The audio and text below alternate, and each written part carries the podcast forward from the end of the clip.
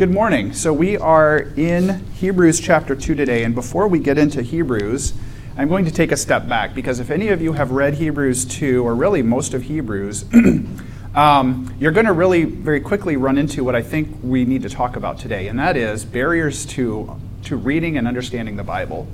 And I've already, of course, written my notes here on the board, and I just want to go through these because I think that one of the reasons why our flock, or maybe people who are seeking Christianity or trying to understand, what do I have to do to quote, be a Christian or be a disciple of Jesus?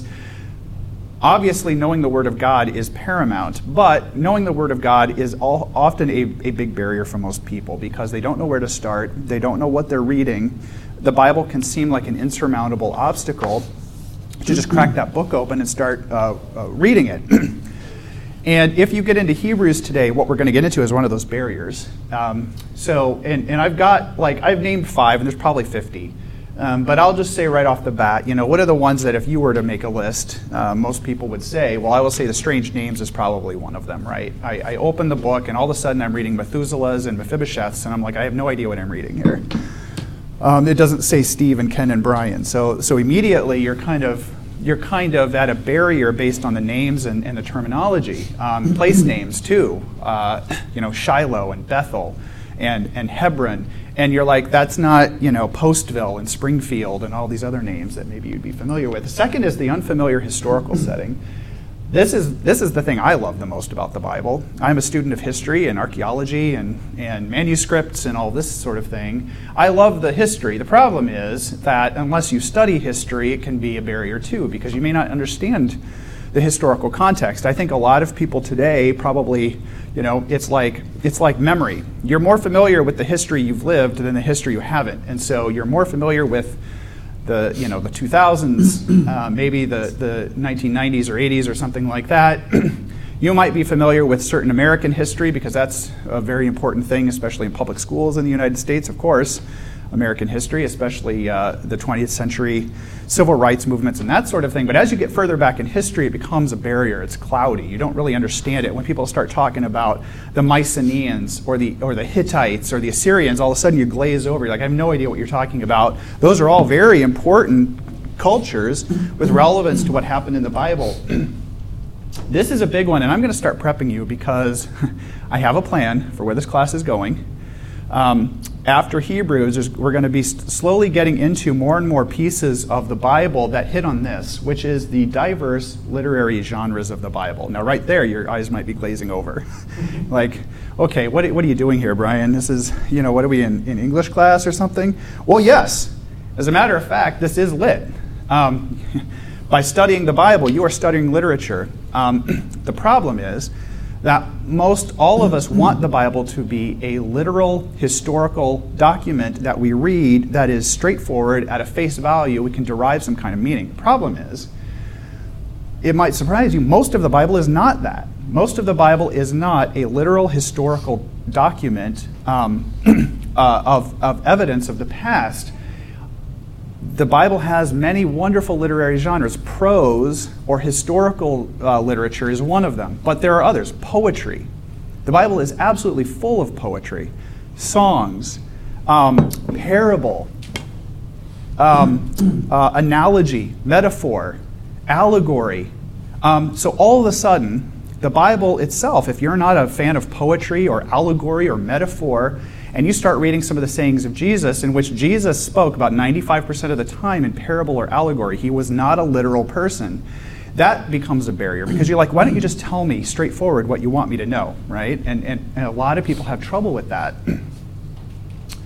That leads into this fourth one, which is this, the struggle between the conceptual and the literal interpretation of the Bible. I'm going to prep you for this because we're going somewhere with this that I want you to be ready for when we get here, which is every sentence and passage of the Christian Bible has a root conceptual meaning. 100% of the Old and New Testaments, whatever you're reading, has a root conceptual idea or meaning behind it.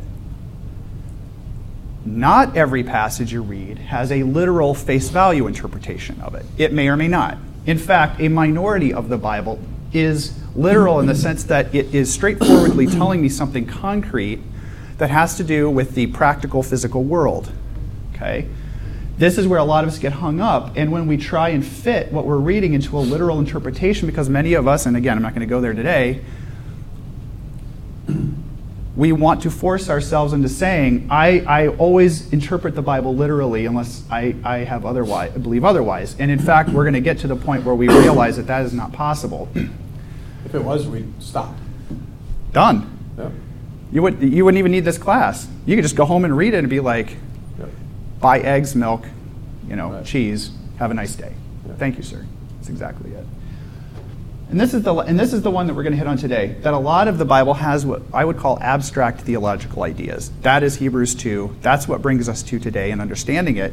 And it can be a barrier. Now, when we get into this and we read this, and it's a short passage, it's pretty dense in its theological implications. And so a lot of us are kind of, maybe put off by that because, A, we don't understand it. It seems weird or abstract or not concrete to us. And so we just kind of brush over it. Or maybe we don't even read it. That's a mistake. That's a mistake. And so what I'm going to do here is, one of the things I've asked Laura is, I want feedback. How can we make this class better? And she mentioned something that's really good, I think, which is, it's all well and good that I'm here every Sunday telling you about the Bible, but at some level, if I don't teach you to fish, you're not going to get any further, right? And if someday I'm not here anymore, and that will come, or you move or go to a different church or something, you have to be equipped to be able to find these answers on your own and not just depend on someone else. So what I've done is assembled a one-page reference, I'll say, which is kind of a starter page for how you find answers in the Bible. And for those of you listening to the podcast, I will make this sheet available at our website through the link in the podcast. For those of you in the room, I might be tethered. Thank you, sir. For those of you in the room, I think I have your email addresses, all of you. I will just email the sheet to you, and then you'll have the links. You actually click on these blue references and go there. I'm not going to talk about this list today except to say this will be the starting point for you to be able to answer these questions on your own. And so I have this, on the board here, finding answers to biblical questions. This is really important because you're not always going to have someone like me or maybe someone you trust. You're going to have lots of different avenues by which you can figure out what the Bible is trying to tell you. The first thing I have here is the most important, your church elders. Your church elders are the preachers and teachers of your church who should be able to, if they cannot answer a biblical question for you directly, point you to a place that can and can give you information. The sheet I just handed out is the starting point of some of that. I can't say enough things. I'm not going to go through the list. On the sheet itself, the Bible Basics, the Christian Basics Bible, New Living Translation is excellent. Get it if you don't have it. I have given several away just by having it, because for new Christians or Christians who are asking very basic questions, this is an amazing resource to point people to pretty much any topic you can imagine, from death, murder, loss, abortion, marriage, happiness, joy, eternity, salvation, heaven. You can find biblical references to those topics or questions in this Bible, along with a lot of other information. It's very easy for someone to read. It's not a college textbook. Okay. That's the second one here, biblical resources. And this will be the starting point for you, and it's probably one of those things that as you start to go into these different resources, you will have 10 others that will be made available to you, either by Amazon suggesting them to you or by the sources themselves suggesting additional resources. You will start a journey that will never end. You will be able to find a lot of answers to the different kinds of questions you have. I can't say enough about this one either. Your brothers and sisters in Christ, get into a Bible study, which is this. Get into a Bible study with other Christians, because no one is an expert in 100% of any of this. Everyone you will ever meet knows something you don't. And conversely, everyone you will ever meet is right about some things and wrong about others. And as you go on this journey to be a Christian disciple, You need to start to be able to discern what is true and what is not. This guy already has this. We're talking about our biblical resources sheet. Decided to make that available. And the final piece is maybe the most, and this is not in order of importance. Prayer and personal study is paramount. Unless you're going to God asking, what does this mean? And reading it, because now you can read the sum total of the Word of God and not just pieces. You're not going to be able to understand it. Okay, that leads us to today, which is Hebrews 2. And really, I think we'll just jump right in.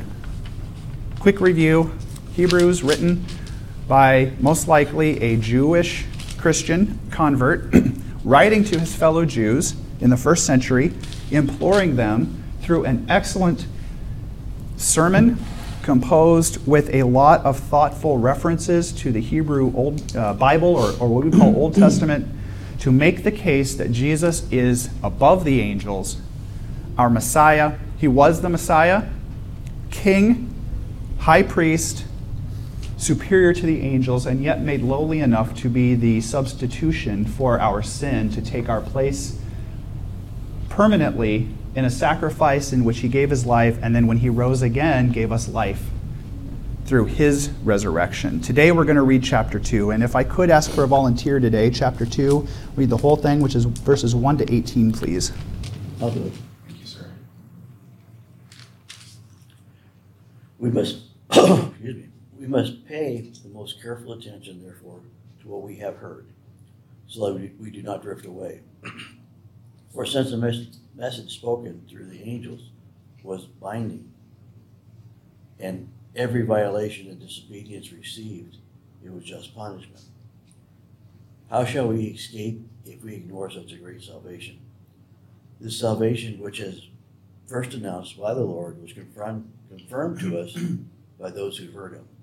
God also testified to it by signs, wonders, and various miracles, and the gifts of the Holy Spirit distributed according to his will.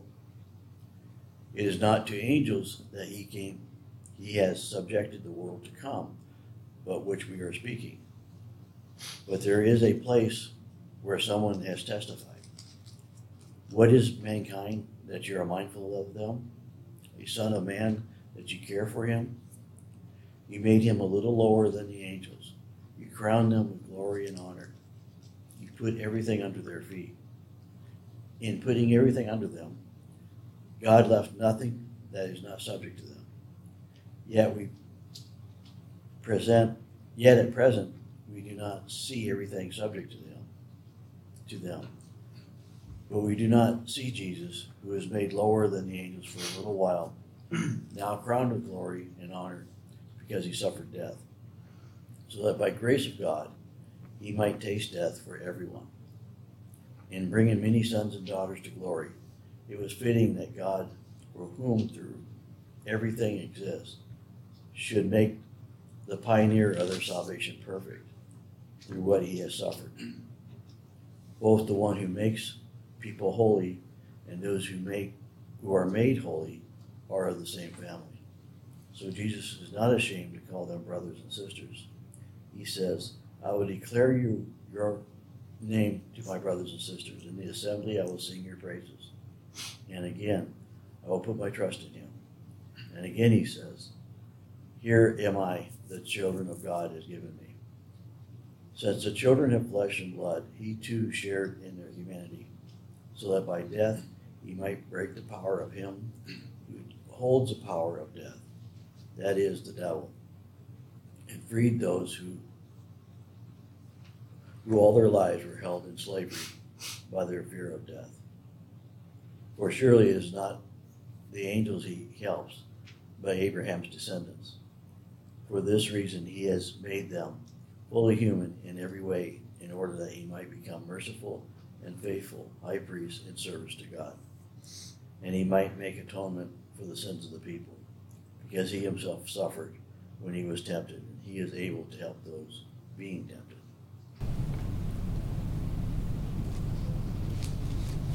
Today, I am going to ask you to teach this to me.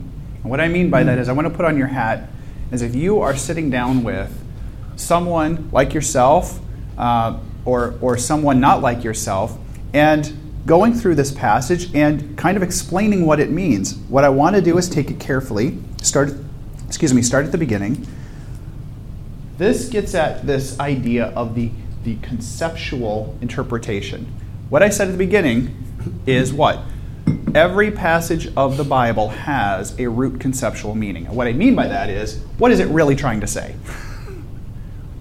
What is it really trying to say? Because everything in the Bible is trying to say something. I want you to put on your teaching hat today and tell me, what is Hebrews 2 trying to say? We'll start at the beginning. Whoever would like to volunteer. What sticks out to you? First verse, it's referring back. So for this reason, so he's saying what I just told you in the first part, or chapter 1 in our Bibles, kind of establishing who Jesus is. Okay.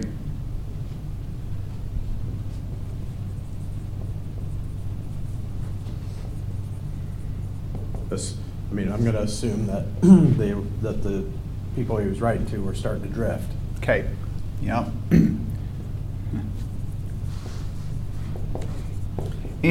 But I have a question. Yep. What happens when we look at the scripture, looks at this, the first verse? Because I looked at that too, and I look at it in a broader context of saying we need to pay attention to what we're hearing from God's word and apply it in our lives. Otherwise, if we're not paying attention, learning, and sharing,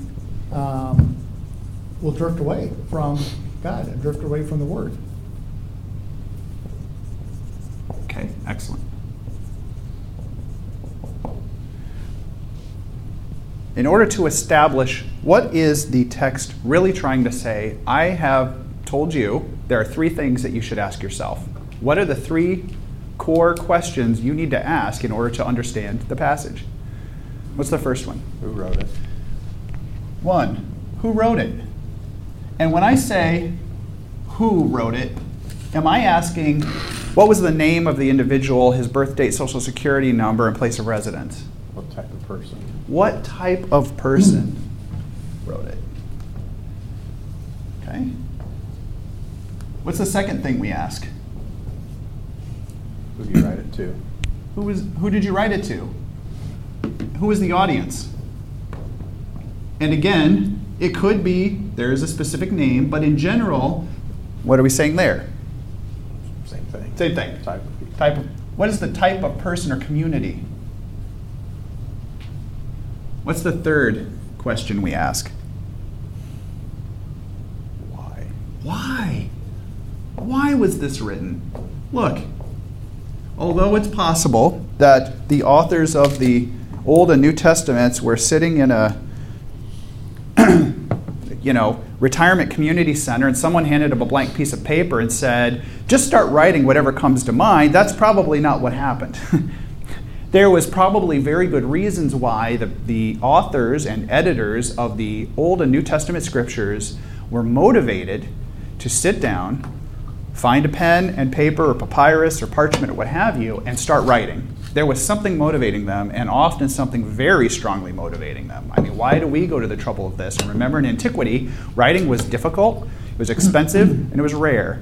And so for someone to sit down and purchase the materials to write, to compose and think a thoughtful a passage to put to paper or parchment, what have you, and then share that with others. And the fact that 2,000 to 4,000 years later we still have it today means there must have been a good reason to write it. And so, if you consider these three questions, who wrote it, who was the audience, and why did they write it, now you can start to interpret what I'm hearing here today. So, let's continue, and welcome, brother. We're going through Hebrews 2. What else do you derive from this passage based on all of that? Verse 2, it lays out that sin was put to death, received a just penalty. Well, also just showing there's a problem. And the problem is what? This is a good one. Problem is? Violation, disobedience.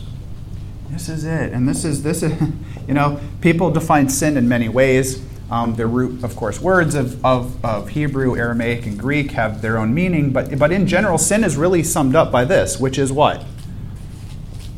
You said it. Disobedience. Disobedience. I think there's two words there, right? Violation. Yeah. Transgression. Yeah. And define those for me, please. What is disobedience? That's pretty straightforward. Yeah. Doing what you're told not to do and not doing what you're told to do. Perfect. And what is transgression? Think of this like the idea between the difference between morals and ethics. There are some actions that hurt who? Yourself, and there are other actions that hurt others.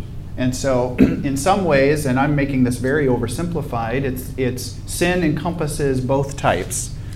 The types of harm, disobedience, rebellion, in which you are harmed and others are harmed. And there is a very strong argument to be made that there is never one or the other. It's both. It's always both, no matter what. Well, Psalm 51 says it's a violation against God. That he's more concerned about not what we do to each other. And why?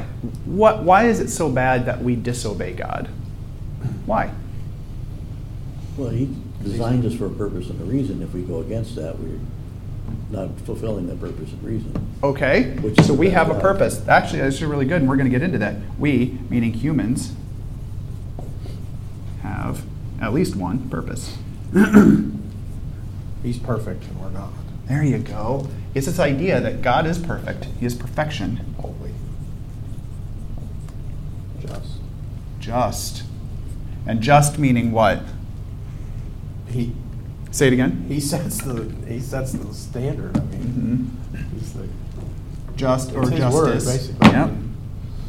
Yep. What's another good word for this? The opposite of wrong.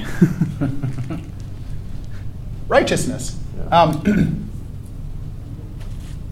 The word righteousness, the words justice and righteousness appear over and over and over and over in the Old and New Testaments. They must be important. God is just. He's righteous. He's the creator, so he gets to say, basically. It's creator. We are his, and so he gets to choose. Somewhere in Scripture it says that man, we found ourselves right in our own eyes, meaning we went against what he says is right. Okay.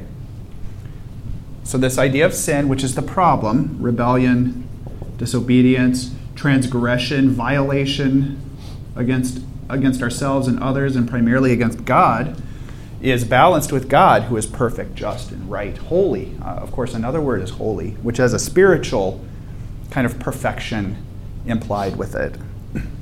It carries a consequence.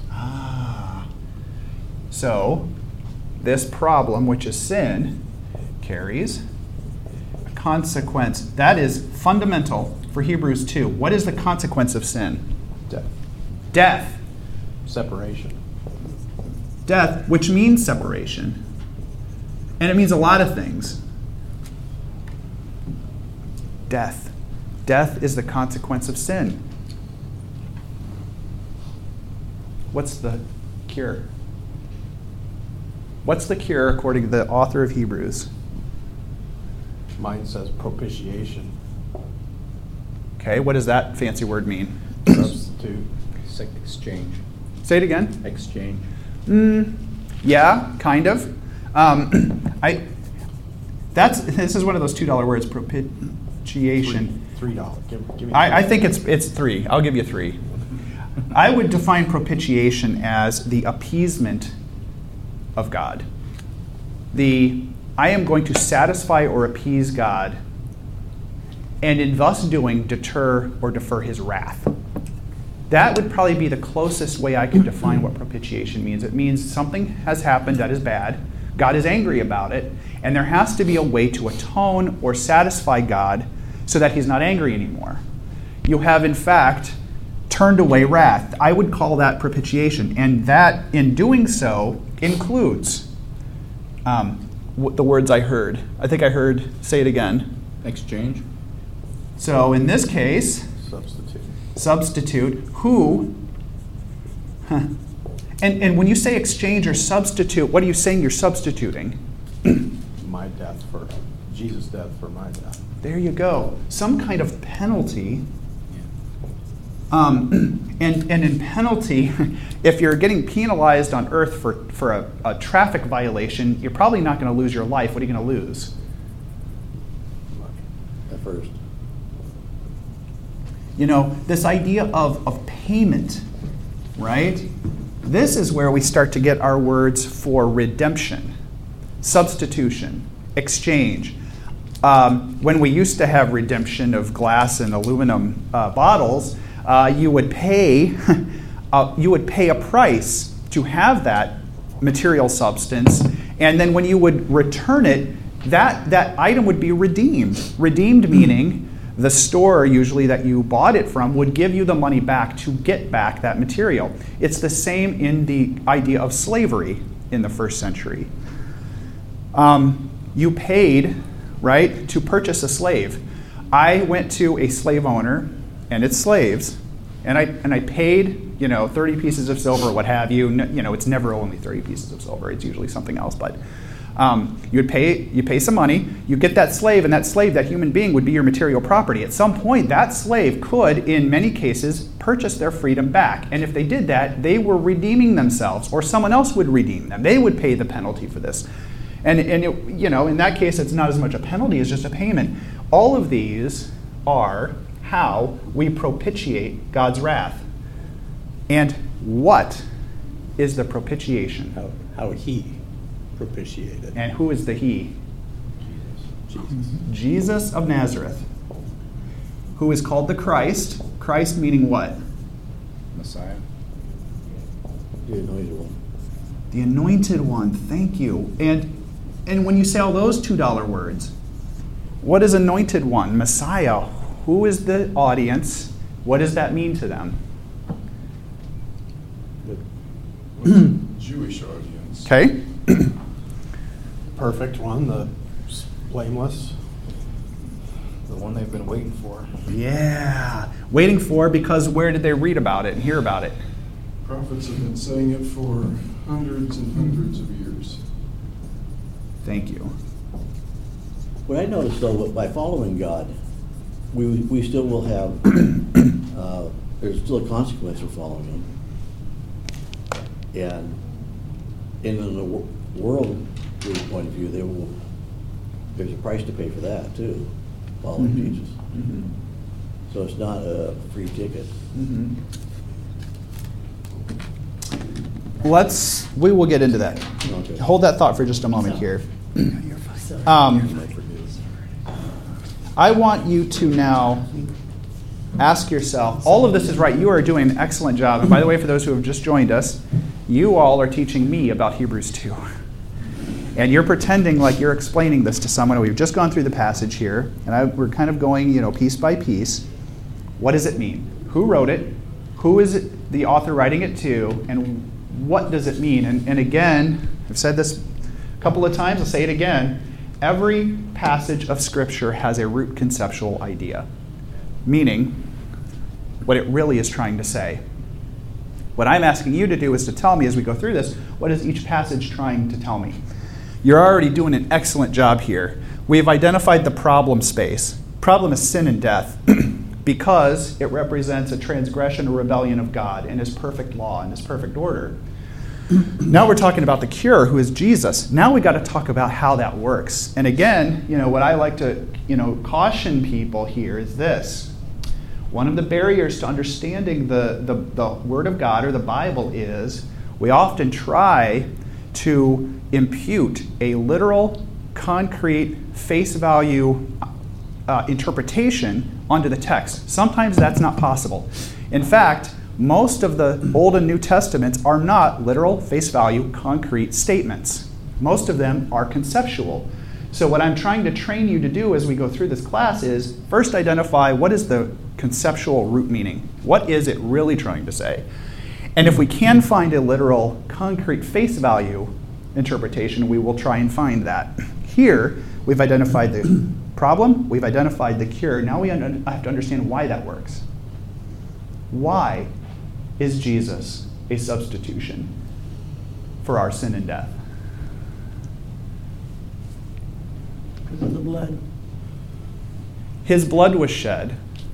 So let's follow that reasoning.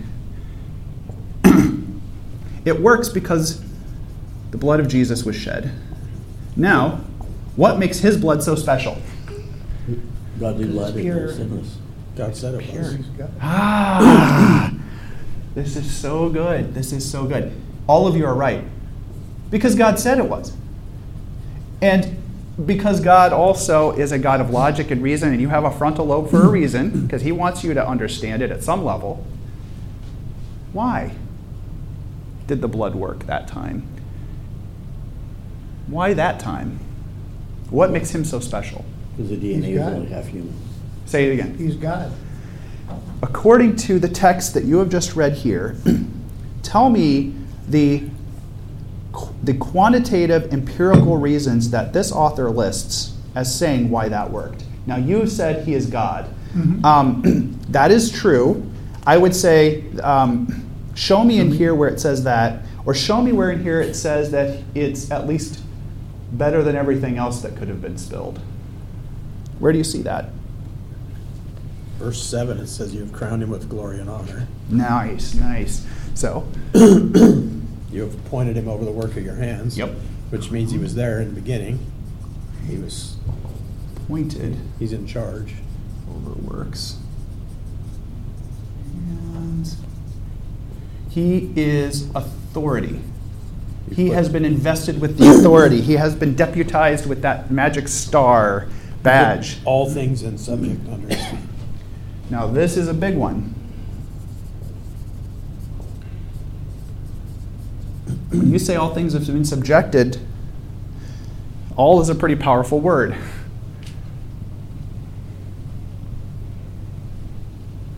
What else? Without the blood, there's no forgiveness of sins. In the last half of verse 9, it says, so that by the grace of God he might taste death for everyone. Ah.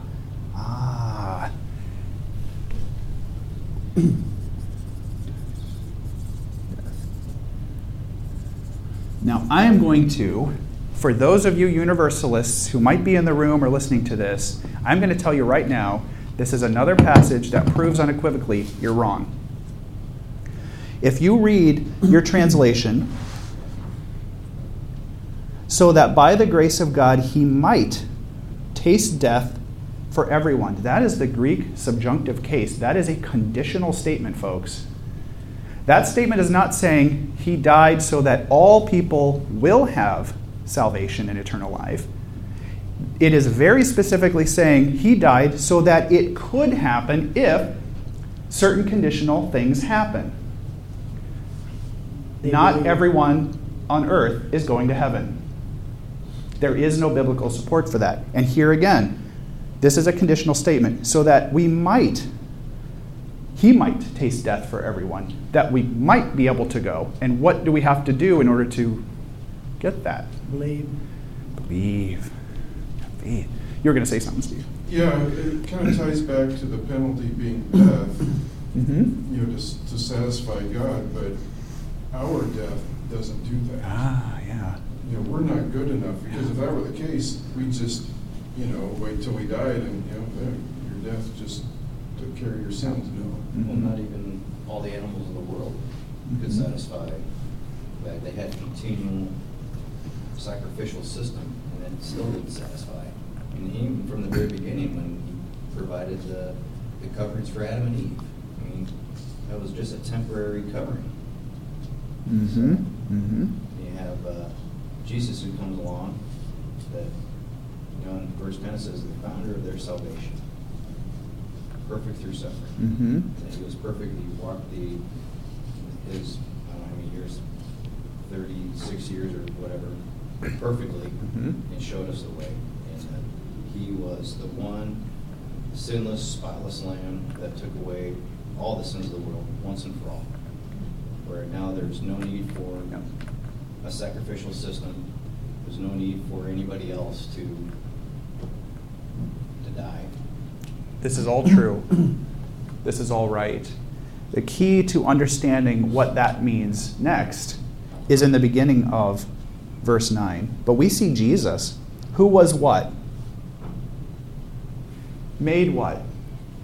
Lower.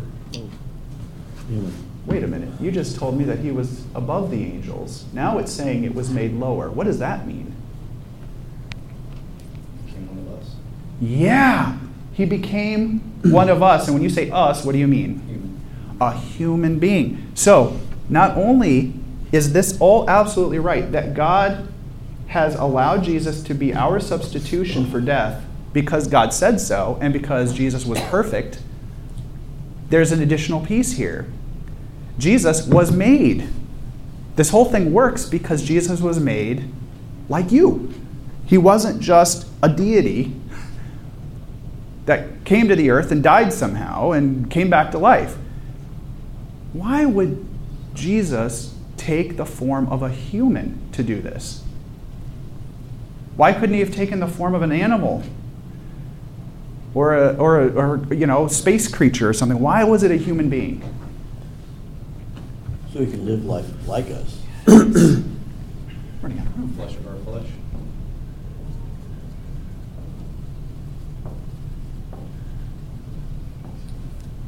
I know you're not on verse 18 yet, but since he became like us, he was tempted like us. Yes. He suffered like us, yes. But he didn't sin.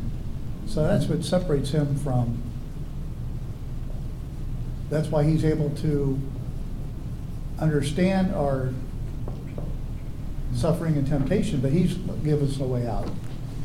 Any religion on earth that tries to convince you that their system is right will often say, well, it's right because we believe in this deity who is better than humans, thinks humans are a waste of time, an accident, formed from a blood clot, are just annoying all of us deities up here, and so we will, through our benevolence, make it rain once in a while, or give you children, or maybe make your job better. Oh, gee, thank you. Thank you. You have no idea what it's like to be us. They have no idea what it's like to be a human being. They don't want to be like a human being. If you look at the pantheon of Greco-Roman gods of the period, none of them wanted to be like a human because they thought that was ridiculous. We were trash. All we existed for was to serve them. You have this religion now, the system of belief that's saying the complete opposite. We have a deity now that has gone out of his way to be like you. In fact, he did everything a human being does, all the way from being born to being killed. He lived, he breathed, he ate, he cried. He cried. There's 3 references in the New Testament to Jesus crying. He was hungry. He was hungry. He was tempted.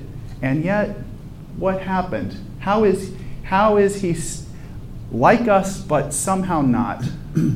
What was the result of all of that? The temptation piece, especially. He still recognized God was God. He quoted scripture. You know, he resisted it all. Temptation, but he understands it. This is where you can help in spreading the gospel. When you meet someone who doesn't know Christianity or reads about it on CNN or something like that, you can explain what it really means. It means that you understand, just like they do, what they're going through. Oh, you're a drug addict. So was I. Oh, you were in prison. So was I. Oh, you have stolen. So have I. You've murdered. So have I.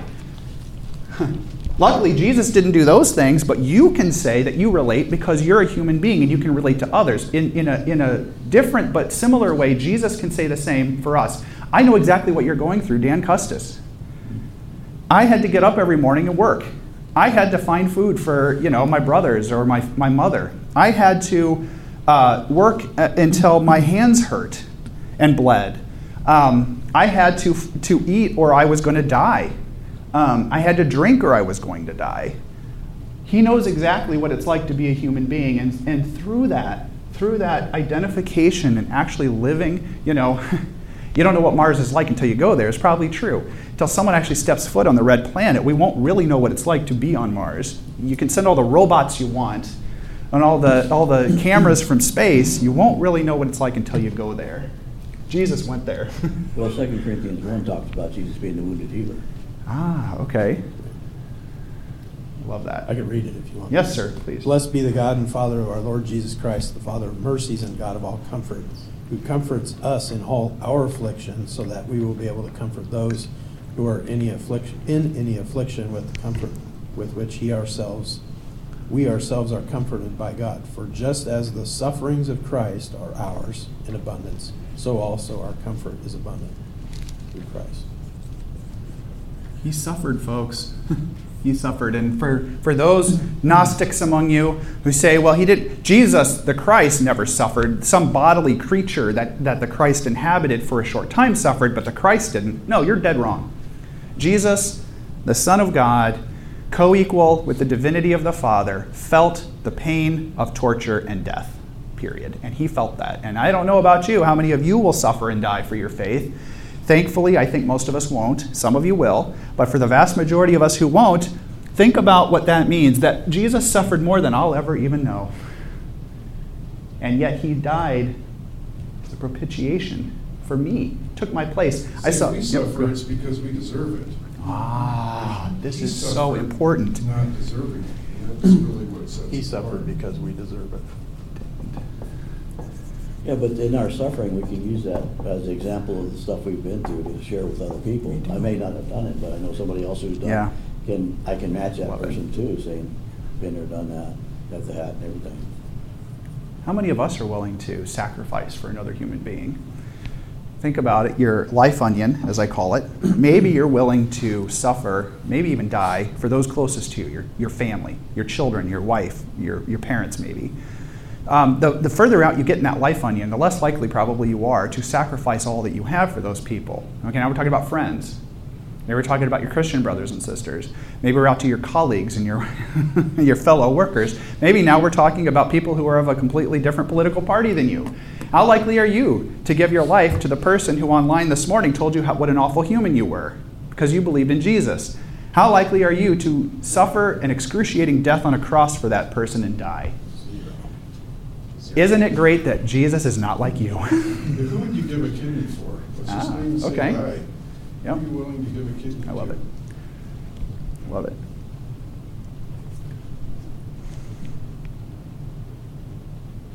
Really, I think for me it depends on what day of the week it is and what kind of mood I'm in. See? Yeah, I mean, not even that far. But who would you buy a meal for? Just the other day, there was somebody on Facebook that was giving a kidney to a total stranger. And her sister asked for prayers. I think her sister, family member, asked for prayers. And that's great, Lorna, and that's a better human being than I. And I'll pose this thought experiment to you. What if you're being rounded up by the government because you're a Christian and because they say that you're endangering people's lives for breathing on them? How dare you congregate?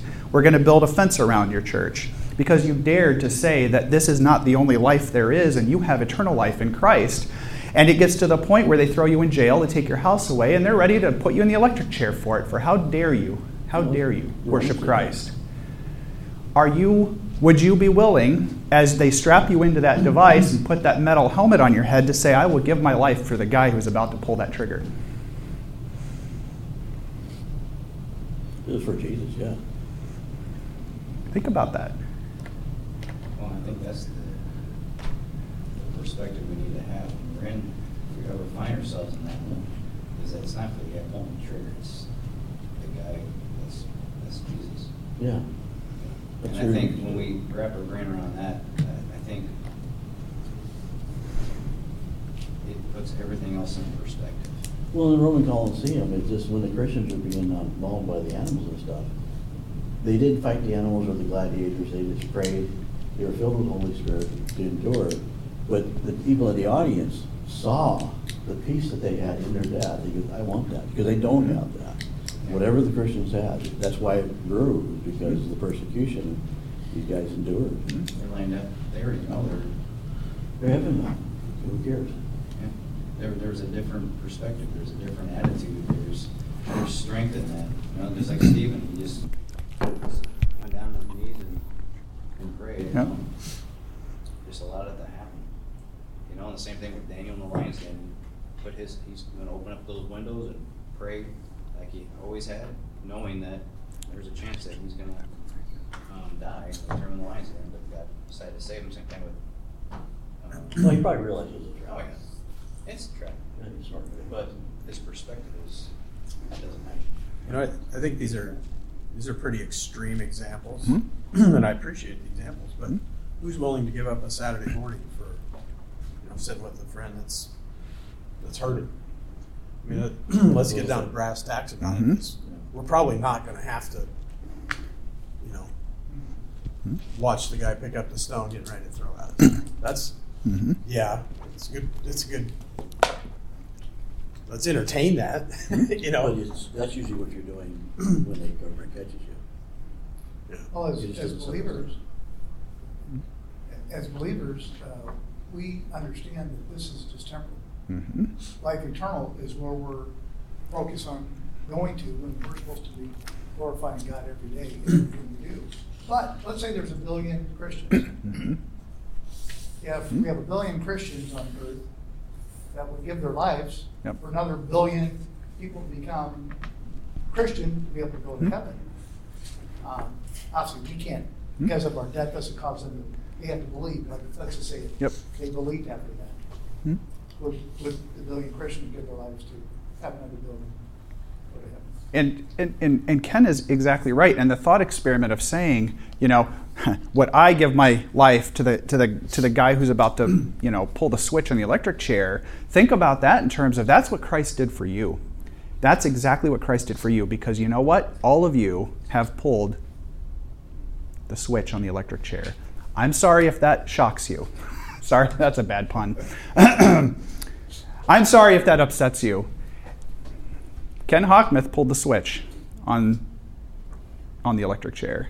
Roger Howard pulled the switch. All of us pulled the switch, and guess what? He did it for you anyway. He did it for you anyway. What did you say? What did Jesus say? You're forgiven. How awesome is that? But to get at what Ken is saying is, in your normal everyday life, this is exactly right. I'm probably not going to have to worry about giving my life or my kidney for someone who is, you know, persecuting me. Am I helping to mow the church lawn? Am I going to dinner with the homeless person that needs help and probably needs food more than he needs me to preach to him? You know, you make 1,000 choices a day that determine your heart. The fruit that you produce is not one giant apple. I guarantee you, I'll never do the extreme unless I'm doing those mundane. I love this. I never would. I love this. Unless I can experience it on a, you know, if I can sit, yeah, I was doing this, but you know what, you call with you're hurting, I'll sit and talk with you for an hour on the phone. Mm-hmm. Let me come over. Let me come sit with you. I've been given a lot of opportunities lately to do these types of things. And I don't always do them, but I do it. Sometimes I do them. And the times I do them, it's like, wow, you know, how amazing of an opportunity. I had a friend whose mom died. Mm-hmm. Their funeral was in Carroll at 5 o'clock. So I drove to Carroll. You know, I took time off work to drive to Carroll. Yeah. And when I walked in the door, and, you know, his wife just burst into tears because I'm there mm-hmm. and I care. That's what matters. I didn't have to give up a kidney or mm-hmm. anything like that. That's being an example of Christ. Yeah, and they're Christian. That's what we need to do. These are great Christian people. I mean, but that's, I mean, mm-hmm. and I get to benefit. I get the benefit from that as much or more than they do. Mm-hmm. Because look at, I don't know. It's a little bit of a sacrifice, a little bit of giving something up for somebody else's sake. Think of the 1,000 choices a day that you make that can either bear fruit or not bear fruit. Part of it is this. Someone is in need, maybe a Christian brother or sister, and I'm gonna, you know, give my time or effort or money to help them. Again, what are the things that matter to you that are a sacrifice? Your time, your effort, your money. I've heard it said people don't care how much you know till they know how much you care. Mm-hmm. And how much you care implies a quantity. It implies I didn't just do it once a week or once a month, or I got my tax refund, so I gave $50 to the homeless shelter, right? Your walk is a daily walk with Christ as a disciple of Jesus. And it is two-sided. It is helping those in need, and it is forgiving those who hurt you. Now, this is the one we have the hardest time doing. Someone is a jerk to you. Someone tells you you're wrong about your political affiliation or the church or something, right? Blasts you on social media. Someone is a jerk to you at the store. Someone wants to race you in your car or something. There's a million different examples. You can show your fruit by sometimes not acting the way you want to act. Unless, of course, you have launch control. That's a big break race. Nice. Supercharge. It's 100,000 RPM. It's an amazing machine. It gets at that, right? And often I have found, and I'm convicted by this, that it often happens in a brief flash of a moment in which I react in my human way and regret it. And I don't think regret is really all that godly. I think it's more of just a reminder to me, like, oh, yeah, I shouldn't have done that. It's so easy because it always happens when you least expect it. I'm going to tell you right now, the person you're driving through the parking lot and you're like, oh, I can't wait to go into Kohl's because I got a 10% off coupon and I'm going to buy those new, those new shoes I've been thinking. Oh, and the guy steals my parking lot space. Happens in a flash of a moment. What's the first thing I want to do? Blah, right? And then you're like, oh, wait. Be patient. Be patient. Then you see them in the checkout line. They've got 30% off ticket. That's it. And they got the shoes you went for. And you're like, oh, geez. This is the last pair. It's so true, brother. It's so true. How hard... I don't know. What I'm getting at here is I'm convicted by I got to just be ready, because I think my 1,000 choices a day are going to happen often when I least expect it. I like to be prepared, and geez, you guys know this. Look, I come to the class with all this, monkey business. I like to think and plan ahead of time, but 99% of the choices you will make in your life will often happen in the spur of the moment, in the quick flash, blink of an eye. And I think as we train ourselves to be better about sharing the word and about being good disciples and being patient and forgiving our enemies, the more we can just be in a steady state, mental state of that, being that way. Then when these things happen and you just don't expect them, they come out of the blue, maybe you'll be better prepared to deal with them. I do want to finish here with this idea of brotherhood. Jesus made like his brothers. Who are Jesus' brothers? He actually makes a comment of this in the Gospels. Who does Jesus say his mother and brothers are? Say it louder. Whoever does the will of the Father. Whoever does the will of the Father. Wow, that's interesting. That's interesting. So who would that be? Us, occasionally. Ah, okay. And when you say us, what do you mean? Believers. Yeah, believers. You call them Christians, believers. It's interesting that Jesus didn't refer to his disciples as brothers until after the resurrection. Let that digest for a minute. What does that say to you? Jesus never directly addressed his disciples as brothers until after his crucifixion and resurrection. Only then, in the post-resurrection encounters that Jesus has with his disciple apostles, does he call them my brothers? What does that tell you? They couldn't take in what he was telling them. Maybe. Before. Maybe. They weren't believers before.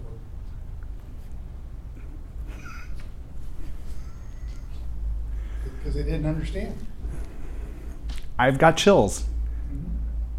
I've got chills. And now that they're believers. And now what has happened to Christ, too? Their disciples have changed. Something has fundamentally changed to them after the resurrection. What happened to Christ after the resurrection? He was transfigured. He's the firstborn of what? What does the Bible say? Jesus is the firstborn of the dead or all creation. Remember that? Jesus, the firstborn of all creation. If Jesus is now transformed and is now the firstborn, the living embodiment of the kingdom, and you as a believer now believe that Jesus is who he says he is, what does that tell you about you, fundamentally?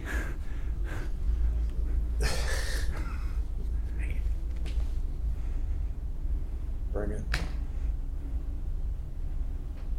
My first thought is that who was the guy who was Mephibosheth that just sat at the table and got fat? Yeah. We could do that. We could just sit at the table. Or we can, I mean, we're given the most amazing opportunity to be ambassadors. Yep. To show others who he is. Mm-hmm. And who you are. Because guess what, folks? If you truly believe that Jesus is who he says he is, you're not dead anymore. You can't die. Well, plus he's given us the Spirit to be with us every day, to go out and do his work. We act like this, like it's this big obligation, but it's more of an opportunity than it is some obligation. We don't have to. We really don't have to. We still get to choose, too, right? Yeah. If I'm obligated, here we go. I guess I'll drive to Carroll. I'm going to leave you with this today. For those of you hiding in your homes, deathly afraid that the next virus is going to kill you and your family, and you're living in fear, and you have no hope, because I think right now 90% of the world has no hope, and you think this is all there is, I'm going to point you to Hebrews chapter 2, verses 14 and 15. Since the children have flesh and blood, he too, Jesus, shared in their humanity, so that by his death he might destroy him who holds the power of death, that is the devil, and free those who all their lives were held in slavery by their fear of death. Go out into the world and live. Thank you. We'll see you next week.